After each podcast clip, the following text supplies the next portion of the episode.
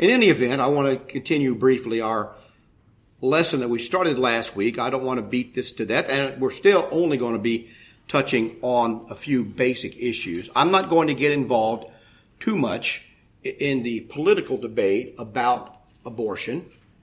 I don't buy into this separation of politics and religion, and that's mostly because politics today infringes upon religion. It's because they try to talk about things that I believe are moral issues, and I'm going to feel free to speak about moral issues from the Bible, what the Bible says, whether it's convenient or not to people. This is the way it is. I think you should be the same way. So yes, abortion is a political issue, but it's also a moral issue, an issue that concerns Christians. And I'm going to talk with you about that worldview today, a little bit about why we should think what we do. And we talked with someone. I don't want to go back over everything we did last week. But I do think it's important to just to briefly mention for just a few minutes things we talked about last week as a basis. This idea that there is a difference between the born and the unborn, that there is a fetus and then there is a baby, and we can treat those two differently is simply not a biblical idea, at least at its root. And it's certainly from the standpoint of the Christian is something that you should be aware of, that the Bible does not treat those two things differently. And this is one of the disagreements that I would have with those who support abortion for the most part. And I certainly am not one that wouldn't say politically that we might have to have some abortions in society. I understand that, and that needs to be discussed. For example, just briefly, for example, there are I don't really think it falls under the category of abortion. Doctors don't consider it such, but activists do, and that is ectopic pregnancies, where the actual embryo does not implant in the womb. That's a fatal condition to a woman and to the baby, and it has to be addressed medically. That generally doesn't fall medically under the category of abortions, and yet activists say that it is an abortion. And then technically it is. It's the removal of a live embryo, but it cannot survive. It'll kill both people. So I have no problem with that. And so forth. Now, the thornier issues are, what about pregnancies where there is rape or where there is incest? And I think society has to discuss those. Each state's going to come up with its own laws about that, and that might differ. Personally, I'm becoming more and more of a position, and I probably have changed on this in the last 30 or 40 years, that those should be adoptions rather than abortions. And I can show you why. Now, do I think that all political entities should enforce my view on that? No, I don't. I understand that that's probably, there's much more reasonable understanding of something that's been forced onto someone. But to say that pregnancy was forced on you because you had sex with your boyfriend and now you're going to be forced to deliver a baby is a complete misuse of language. It's a misuse of ideas. No one is forcing you to have a baby any more than anyone forced you to have sex with someone you're not married to. And that goes for the father, too. He should be held accountable and responsible to care for a child that he has. And if you father a child by a woman and she puts it to death, you may be, and you pressure her or you abandon her in that situation, I believe you're morally culpable for that before God. Whether the state holds you accountable, I don't care. God will hold you accountable for fathering a child, then encouraging the woman to kill it or not supporting her through the caring of that child and taking care of that child through its lifetime. That's your moral responsibility as a man. Now, I don't know what the law is going to do about that, but that's what your responsibility is. So it isn't about just harming women, but that's all beside the point. This passage I started with last week was the idea of Mary.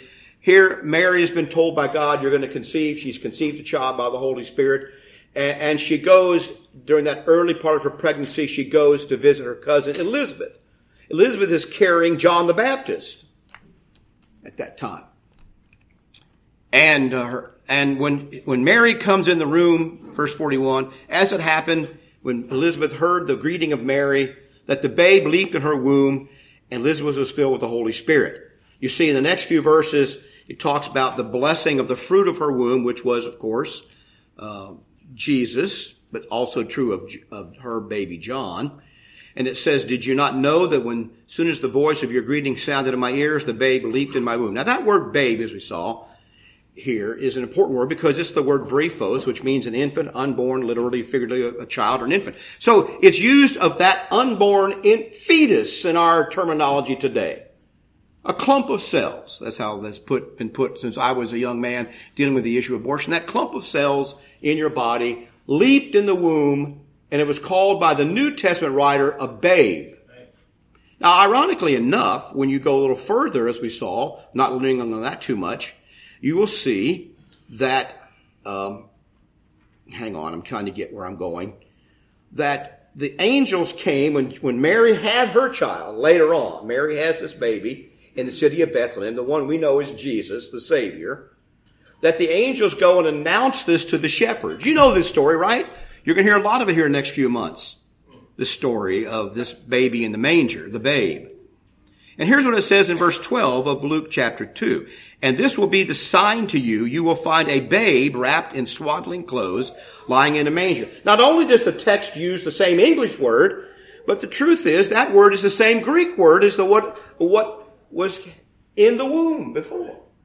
So here's the babe in the womb, brephos. Here's the babe in a manger, brephos, infant. Babe, same exact word. So does the Holy Spirit think that the born and the unborn being are the same? The Holy Spirit thinks they're the same.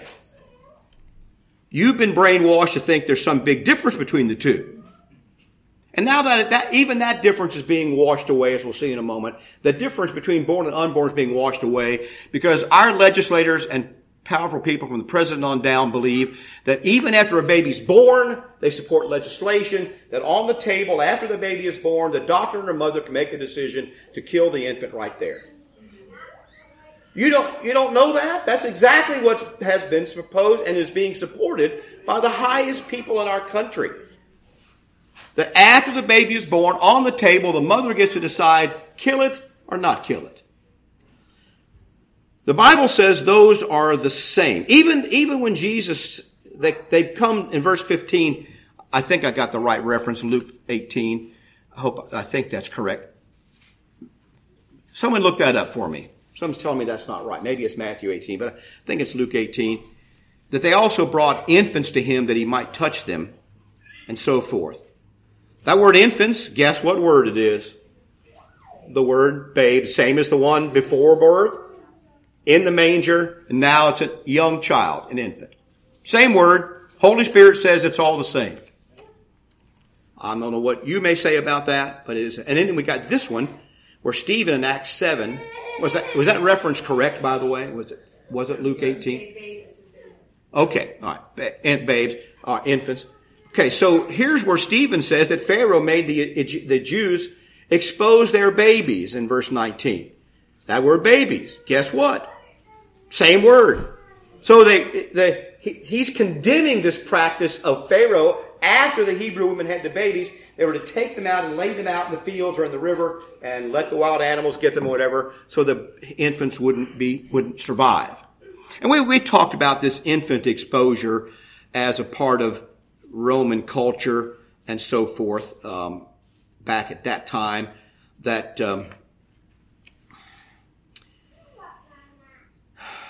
the reasons given that this infant exposure was a common practice in ancient cultures apparently. All across the world, not just Rome and Greece, but also in Egypt, in North America, was a common exposure that these, and in fact, until Christian, I wish I had put this quote up here.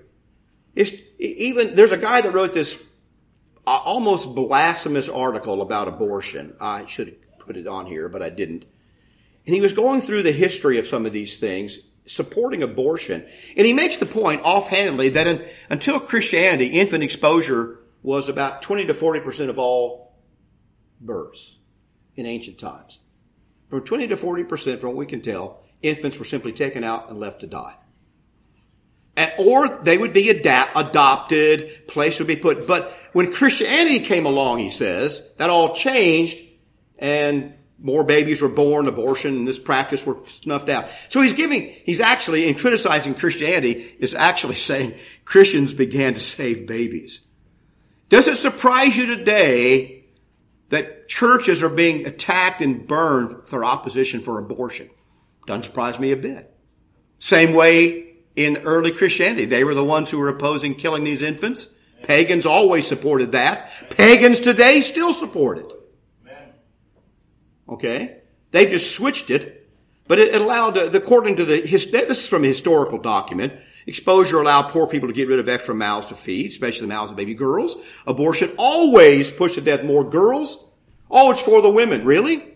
Well, the ones that survive, but not the rest.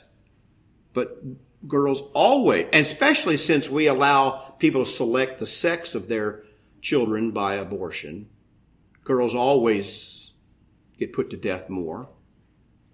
Remember me telling you in Bible class and you got mad at me that testosterone trumps estrogen? Okay, there you go.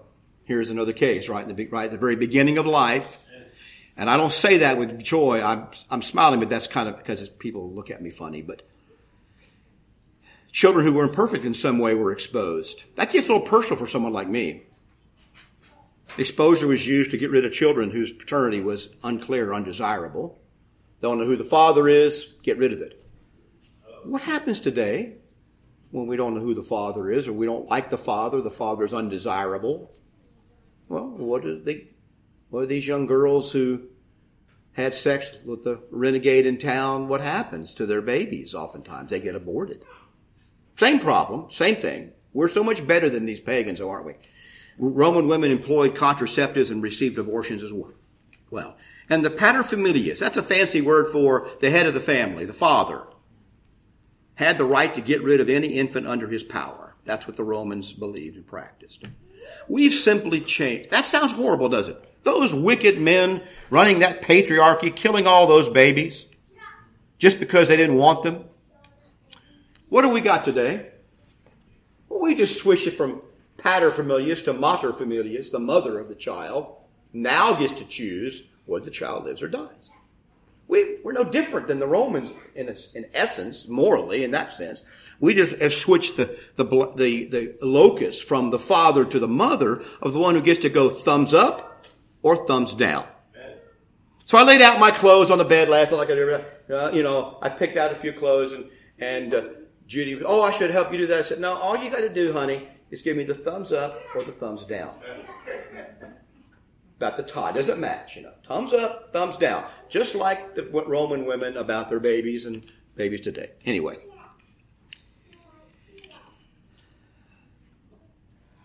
The problem in the abortion debate then is, I don't know whether I did this right. Here's the problem with this old position that we have biblically. As the Bible, it says there's a continuous line from conception all the way through childhood and into adulthood. There's this continuous line that this is the same creature, a baby or an infant, okay? Same word being used all the way through.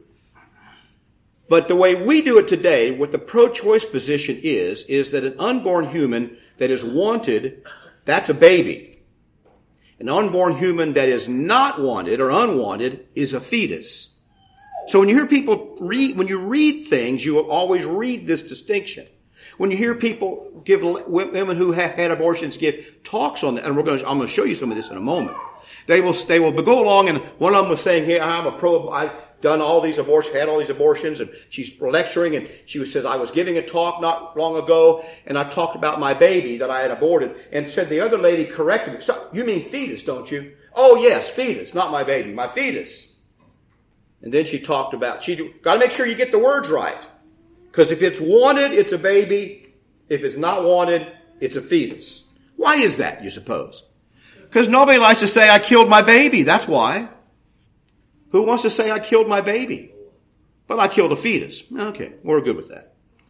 So a woman's desire, one way or the other, is sufficient to justify her absolute control over whether her unborn child is a human being or disposable object. Now, see, if I put a man's desire, a husband's desire, a father's desire is sufficient to justify his absolute control, we don't get upset about that. Now, if it's a woman's desire, it's okay. And the reason's given is because, well, it's her body. Of course, genetically, once again, emotions trump science. The fetus is not her body. Now, when Roe v. Wade was decided in 1973, we did not know this for sure. It would be somewhat reasonable to say that the baby is her body. But what happened from 1973 to the present time is in the 80s we began to understand DNA. And now we know that that infant inside this woman is a separate entity altogether. Has completely different DNA in its entire, every cell of its body is different DNA than the mother who's carrying it. Okay. So then it got switched to viability. Well, how long can it survive without help outside the womb? Well, that's a good question for some of you people. You're old enough now. How long can you survive without help? Well, that's a, you may laugh, but that's where we are, really. The two positions are simple. I'm going to summarize before I get there in my sermon. Those who believe, well, maybe I can remember to do this later. Let's do it later. It'll be better a little bit later. I'm going to get it. So the distinction between these two is not biblical, and the body doesn't. Your body does not belong to you, especially if you're a Christian. Here's the verse I want you to think about then.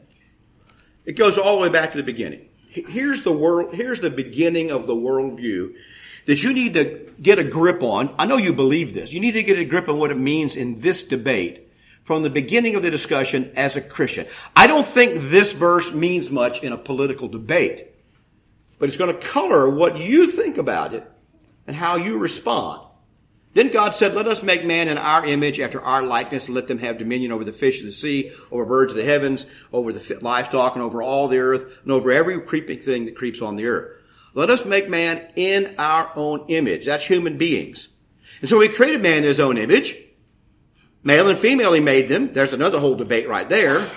And then he said to them, verse 28, the first command given humans, be fruitful and multiply and fill the earth. Isn't it funny how that non-controversial passage has become so controversial with the advent of eco-terrorism, radical environmentalism, to fill up the earth and multiply? See, I think this is at the root of a lot of the abortion debate, is ecological stuff. That I've been told this since we started having babies 40-some years ago. You're doing a disservice to humanity. You're a sinner. I've been told that by Christians. You're a sinner because you had 5 children and you're poisoning the earth with your children. Christians told me this, not just people from the world. I got told that from people in the world too. Well, I just think I'm kind of doing what God said right here. I did my part. Well, you can joke about that, but what is your part? You know, is having one child, not even reproducing the two of you. Is that filling up the earth? Well, no, we can argue about that. I'm not telling many kids to have, but I am saying I do not feel like I did anything wrong because that's simply what God told man from the beginning. See, that's a view of life. That's a view of my nature as a human being made in God's image, under God's control, my wife and her image made by God. And then we do what God said to do. We create more human beings. Does God want more humans or less humans in the Bible? More. What does worldly culture say? Less. Is it surprising to you that God's will and the common secular culture we live in are at odds with each other? It shouldn't surprise you at all. But that's where we are. Didn't used to be this way in the United States, but it is that way now around the world. So we can go all the way back to the beginning and get the basis for this is in creation. My opposition to unlimited abortion is in the nature of creation itself and the purposes that God has for man. And I have to tell you, for me, I'm going to vote that way. I'm going to do everything in line with my biblical presuppositions that I can. I'm going to vote that way. I'm not ashamed to tell you. I'm not telling you how to vote, but I'm not ashamed to tell you. To my knowledge, I've never voted for a candidate that's pro-abortion. I don't have any intention of ever doing so. I may sometime either ignorantly or be forced to, so I don't know, but I have no intention of voting for people because I believe it's the whole principle of going against the direct will of God and the nature of the world itself. It's contrary to human nature. Does that mean we can't have a rational discussion about should there be some abortions under what condition? No, it doesn't mean that. And you ever heard me say that that can be a reasonable discussion. But the overall idea that a woman has a right to choose to do whatever she wants to with her body, I reject that out of hand. I don't care what subject you're talking about, whether it's sex or abortion, whatever it is, or what clothes she wears, a woman does not have a right to do whatever she wants to with her body. Nor does a man. Because they're made in the image of God. They belong to Him. So this idea of radical personal autonomy, my body, my choice, tempts us to lift ourselves up like God and say, I'm going to do whatever I want to. And then there's this utilitarian ethics. See, if you believe that man is made in God's image, then all ethics and morals and everything flows from that. God has a right by creation to tell the people He made how they ought to live, what they should do. Everything flows from that creation. If you do not believe there's a creator, which the leaders of our society do not, then you're free to decide what the basis is. And most politicians today and most people will decide to do what's the most useful. That's where we are. So they look at, I look at a baby that's born, like myself, that was born with a handicap. And I say, well, you know, it's crippled and ugly. My dad said I was the ugliest thing I'd ever seen. They brought him in to show me. It was a day old. I was months premature in 1952. He said, you look like a dead rat. He said, you were real long and you had all wrinkled up and wrong color. Everything about you was wrong. Well, it's because I was only 6.5 months along and you never see anything like that. Is he alive? Yeah, it's alive. Okay. They wouldn't even show me to my mother. They didn't want her to get attached to me. Literally, they wouldn't show me to her for days. She finally made such a fuss, they finally ripped me from the incubator and showed he's alive and put me back, you know. So she would stop wailing because she couldn't see her baby. My dad said it was the worst thing I've ever seen. Now, a person from the world says, kill it. Thumbs down. That one will never amount to anything. How can it? Even if it grows up, it's going to have to endure being crippled. And what people will do, they'll have a bad life. The person who believes in God says, yeah, might have problems. For all I know, it's mentally retarded. For all I know, it's going to be deaf, blind, Helen Keller type person.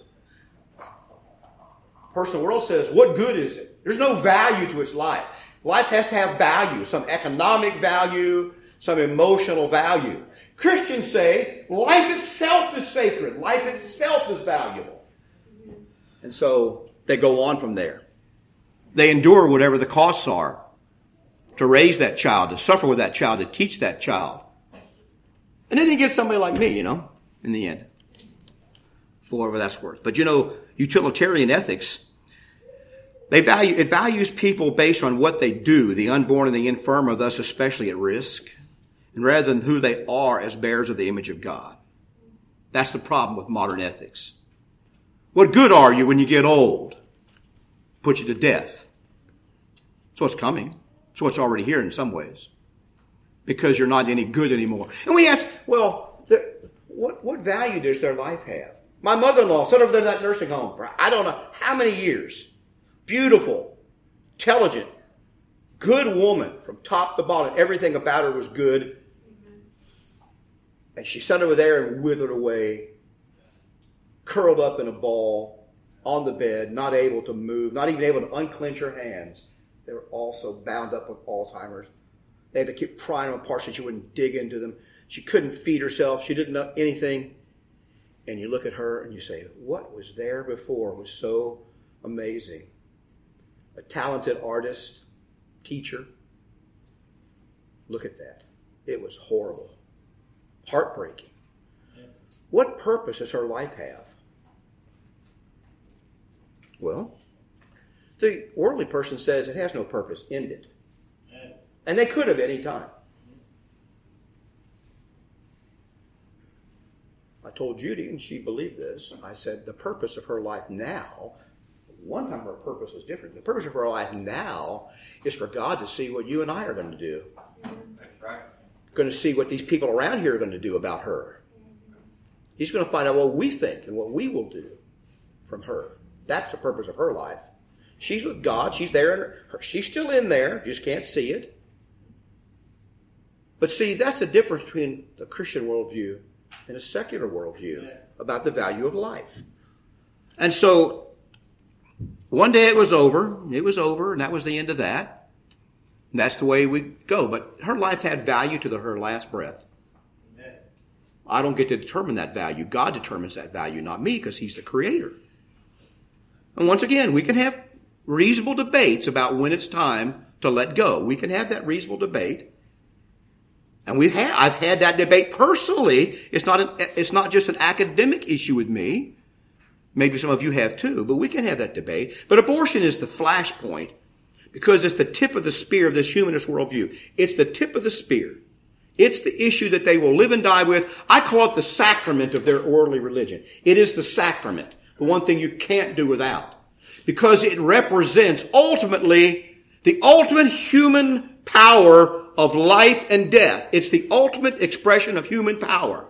The one that's next to it, just below it, is to determine what sex and gender I am, what I'm going to do with my body. That's why we talk about circumcision in our Bible class. That's why circumcision was the sign, because sexuality is the next level of human assertiveness. And now when you say that there's no truth about whether you're born a male or a female, when God says, and the first thing he says about man, he made them what? Male and female. God put it right at the very forefront, the tip of the spear. And humans know this. The devil knows this. And that's who's behind this ungodly movement. And he knows that that's the tip. And that's why it expresses itself that way. Why sexuality? Why the fight over this? A few people that want to be transsexual. Because it represents to this humanist worldview the ultimate power of human beings over God, over their own lives. Abortion is right there with it. Homosexuality and transsexualism are right there with it because they represent this attempt to overthrow Judeo-Christian civilization. Man is in control according to them. He's free to use his body as he wants to. And sexuality is the ultimate expression of that. We have to believe that sex can have no consequences. We've been trying all my lifetime, humans have been trying in this country to come up with the idea that sex has no consequences, should not have any consequences. Abortion is just an expression of that also. Does sex have consequences? Has consequences every single time. Whether you want to or not, whether it's forced or not, whether it's voluntary or not, whether it's pleasurable or not, sex always has consequences, whether you're married or not. Because God made it that way. He made them male and female, and he put it at the center of human beings. God regulates that for man's benefit. He regulates it. We don't like the regulations, but he regulates it for your benefit. But we're deciding we're going to do it the way we want and get rid of the consequences. And it so happens that it's all been turned that one of the ways you get rid of the consequences is to kill stuff, to kill it. I'm a breeder of animals, chickens, as you know. I breed honeybees too, but it's not quite as personal. When I breed my poultry for show, we have a lot of euphemisms too. We call it culling. We have to cull the flock. You raise a bunch of chicks. You look at them, decide which ones are useful to you in your breeding program, which ones improve the stock, which ones don't, which ones are the right color, which ones aren't, which ones are the right size, which ones aren't. And then you cull the ones you don't want. So I might keep 10 chickens out of 100, sometimes more. Well, that sounds like fun, doesn't it? It's interesting, intellectual. This brings up a big problem. What do I do with the 90? Well, what do I do with the 90? Well, that's my business. No. Well, I give them away to unsuspecting people because I'm a known breeder, so these people buy from me because no. And so I give them away to kids or to people unless they're good, then I might sell them to you. And some of them are so poor that I simply take them and break their neck and put them in a garbage bag. They're too small and stringy. I tried. Well, for one thing, never mind. I don't like killing them. To eat them, I have to kill them, butcher them, skin them. If I break their neck, I just break their neck in the bag. And I'm such a sissy. I take them by the legs and put them in the bag where I can't see them and break their neck and drop them in the bag. Do I like that? I hate that. It's the worst thing that I hate about the hobby that I have. And I try to avoid it at all costs, sometimes too much of a cost. I know guys that sit, the breed I raise, you can tell if they're good or not right out of the incubator. Boom. Their legs are too long or too short from the moment they hatch. And they sit with a bucket of water by the incubator, take them out of the incubator, look up in the bucket, or over here in the other cage. Throw them right in the water from the incubator. I tried that. I can't do that. I should do that. I should do that. Now, you're all cringing. What do you think is happening all across the world this very hour about babies? Somebody's saying, into the water, over here in the incubator. Here, here. Based on the same kind of criteria. It's useful, it's not useful. Has value, has no value. I feel like God, and I don't like it. Some people like that, though, I guess. So pro-choice is a choice to choose what exactly? We use this euphemism, pro-choice. What choice is it? What choice are you making? Well, you're choosing to kill or not to kill. So let's just be blunt about it. And you know, a lot of these people are. This magazine, California Medicine, and early on, before Roe, I'm going to read a few little bit here. I know our time. It's been necessary to separate the idea of abortion from the idea of killing. Now, they're positive for abortion here. See, the very point I'm making, isn't it? It's necessary to separate this idea of abortion from the idea of killing, which continues to be socially abhorrent. We got to stop it. Hopefully someday it won't continue to be socially abhorrent to kill babies. That's what they're hoping for. The result has been a curious avoidance of the scientific fact, which everyone really knows, that human life begins at conception. This is what pro-abortion people said in 1970. Did they hide that from the public for all these years? They did for a lot of you. Oh, life begins where? We have all these ideas about medieval ideas about quickening and ensoulment and all that stuff. When does life begin? At conception. I don't know about a soul and all that. I don't know about that because the Bible doesn't tell me. But we know scientifically that life begins at conception. There's no other possible answer. We just don't like to give that answer if we're for abortion because that means we've got to take a life. But she says here, this is what it is. Everyone knows this, and it's continuous, whether intra or extrauterine, until death. Life begins at conception, continues until you're curled up in the nursing home in a ball, or until you kill it. The very considerable semantic gymnastics which are required to rationalize abortion as anything but taking human life would be ludicrous if they were not often put forth under socially impeccable auspices.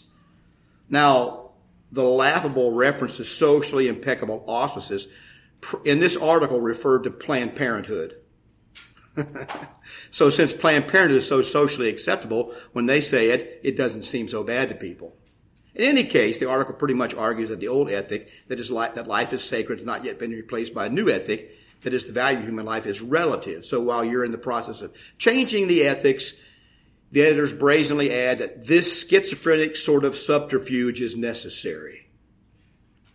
That it really isn't about killing.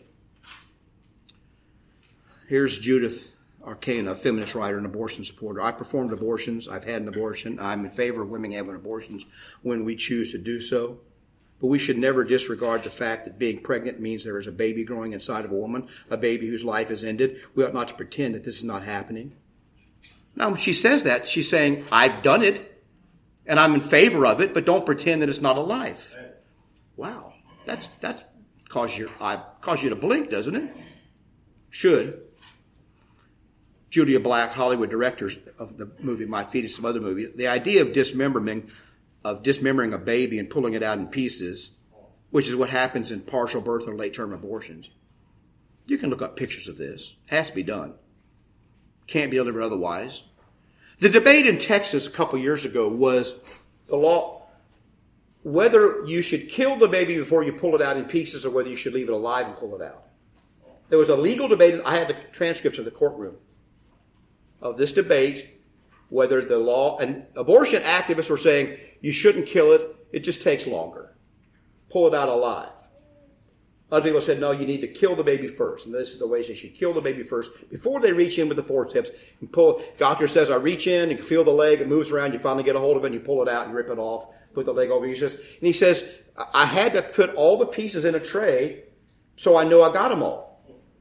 So I wasn't just trying to be a ghoul. Said we're told we put all the pieces of the baby in a tray, and then we look at it all, make sure we got the whole baby. When they talk about partial birth abortions and late-term abortions, folks, this is what they're talking about. Pulling out a baby piece by piece, pulling it apart with forceps, and then laying into tray, making sure you got it all. So they can use whatever words they want. Now, is there any circumstance where that might be medically necessary? I suppose. That's different than saying, I get to choose whenever I want to do that. The politicians that many of you vote for support that. Just think about that. But she says, at the same time, it's obvious, at the same time, even though it's horrific, it's easy to get caught up in that emotion. Don't get caught up in the emotion. Just realize what we're doing. She's an abortion. And Penny Lane and Abortion Diaries, Salon Magazine, most of the abortions in America are about convenience. There it is. Most people need to accept abortion for what it is, a valid part of the reproductive spectrum. Here's the reproductive spectrum, from being abstinent to giving birth and having a long life. You know, it's part of that spectrum. I want it to be seen as normal. If 1.3 million women in this country have one every year, it's got to be normal. How's that for ethics? Is that how you decide what's normal? Everybody does it, so it must be normal? That's what these people, without a Christian worldview, that's where you're left. That's what you're left with. You're left with that a majority of people think is normal or good. Because if you have ethics, Christian belief, you know, it doesn't matter who says it's right. It's what's right to do. I remember feeling conflicted about the magic of being pregnant. I felt electricity running through my body. Not for a minute, though, did I not think of it as a life. I knew it was a baby. And then the Mary Elizabeth Williams from Salon. This is a really long article here. When we on the pro-choice side get cagey around the life question, it makes us illogically contradictory. I have friends who have referred to their abortions in terms of scraping out a bunch of cells, and then a few years later were exultant over their pregnancies that they unhesitatingly described in terms of the baby and this kid. This is the same thing, she's saying. We need to be, she's an abortion supporter. And at the end of the article, she says, I could read the rest, I'm not going to. Well, she does say, I know women who have been relieved at their abortions and grieved over their miscarriages. She says, yes. At the end of the article basically says, the title of the article is A Life Worth Sacrificing. Her argument in Salon, a big liberal magazine, is, yes, admit it, it's a life, but it's a life worth sacrificing, the baby's is. That's her reasoning. Now, this is where second wave feminists and third-wave feminists are on this matter. A little different than in 1969, but it's where they are. So she skewers the pro-choice evasion. The fetus is a human life, she asserts. Every fetus, wanted or unwanted by its mother, planned or unplanned as a pregnancy. She even affirms that life begins at conception, but she quickly argues the fact that the unborn child is a human life does not mean that it should not be aborted. All life is not equal, she says. That's a difficult thing for liberals like me to talk about unless we wind up looking like death panel loving kill your grandma and your precious baby stormtroopers. Yep, that's right. Yet a fetus can be a human life without having the same rights as the woman in the body it resides.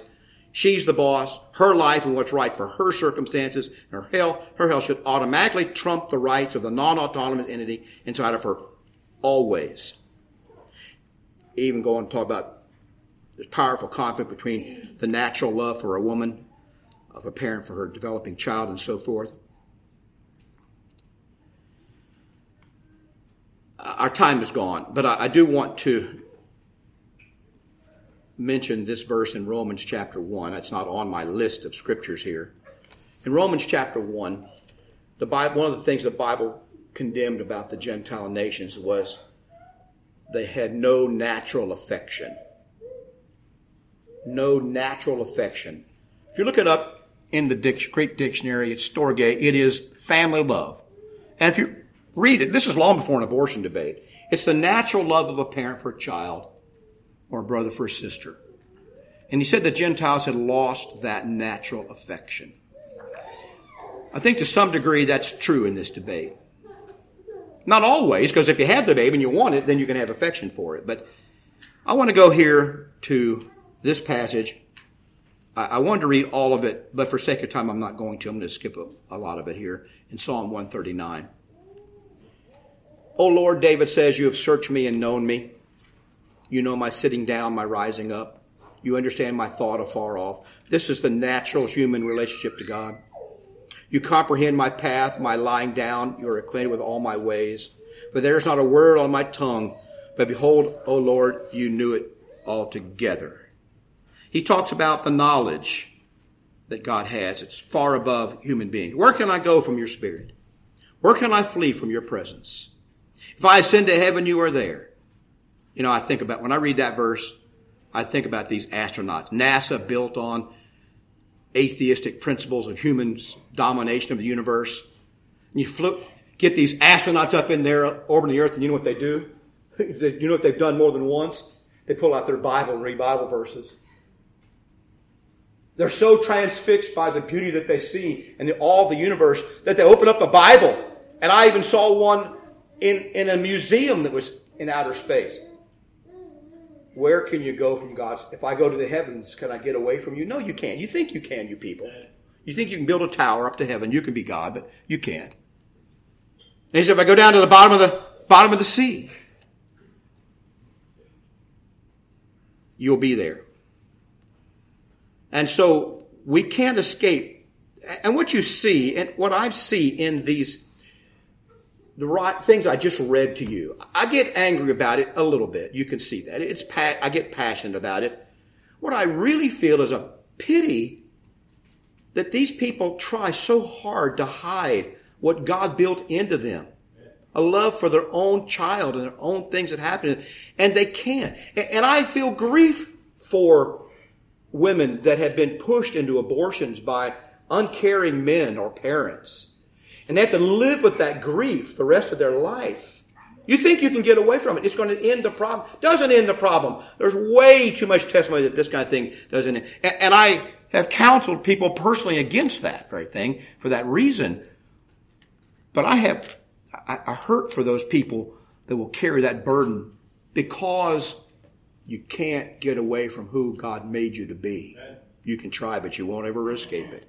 You can blunt it. You can, as the song says, it's not Led Zeppelin. When your conscience hits, you knock it back with pills. Yeah, maybe it is Led Zeppelin. Live and love, and she's just a woman. When your conscience hits, you knock it back with pills. That says a lot about our modern society, doesn't it? Written about 1970. There you go. And that's where we are, because you can't get away from God. He says here, you form my inward parts, my body inside of me I can't see. You cover me in my mother's womb. I praise you, for I am fearfully and wonderfully made. Marvelous are your works. And that my soul knows very well. My frame, my skeleton, my bones were not hidden from you when I was made in secret. They knew back then what was being made inside their mother, these women. They knew what was being made inside their wife was a human being. And he says, God knew it then. Can we separate this from God? This pregnancy? No. And we may dread it, but God says, this is what I made it to be. He goes on to say, your eye saw my substance being yet unformed. That's the Hebrew word for embryo. Did you know that? This word unformed. It's the Hebrew word for embryo. You saw my substance, my embryo, my yet unformed. And in your book, they were all written, the days fashioned. God knows this person, knows their life. He knows what he intends for them to be. When as yet they were none of them. How precious are your thoughts to me, O God. How great is some of them. If I could count them, they would be more in number than the sand. When I awake, I'm still with you. Oh, that you would slay the wicked. See, he's contrasting these thoughts about God and God's care for him with the wicked who don't care about God. Depart from me, therefore, you bloodthirsty men, for they speak against you, you wickedly. Your enemies take your name in vain. Do I not hate them, O Lord, who hate you? Do I not loathe those who rise up against you? I hate them with perfect hatred. Search me, O God, and know my heart. Try me and know my anxiety, and to see if there's any wicked way in me, and lead me in the way everlasting. We're going to stop our sermon there. I thank you very much for your attention. We can meditate a long time upon that song. But this sets out, if you think about the two things, it sets out two ways of looking at the world. That psalm does. And it starts at the beginning of life and goes through to the end and says that what I want to get across to you today, not a political point, but a point about how you view you and the world, young children, and whatever may happen, whether you have children someday and children to me, whether you have the right view of who they are, and hold God sacred in your heart. The thing that God made. Hold it in your heart as sacred. And do everything you can to have the right view toward all those people around you. We're going to stop our sermon now. We're going to offer an invitation. Number 125, I think it's up there. Do you know my Jesus? And if we can help you this morning by baptizing you into Christ, let us help you to do that. You come to the Lord, and He will wash away whatever you've done, whatever burden you carry. He can help you with that. If this morning you need to repent of wrong, you need to do that. If you've had an abortion, can the sin of abortion be forgiven? Of course it can. Does it make you the worst person ever lived if you had an abortion? No, it doesn't. That's not what I'm saying. But it can be forgiven. It needs to be forgiven by the blood of Christ. And go forward and live a different kind of life. If you've encouraged people that you know to have abortions, and you're the father of aborted children, you need to make that right too. I'm not just talking about women here. Because we need God's view. But perhaps we can help you this morning. If we can, you come right down to the front right now. Let's stand and sing.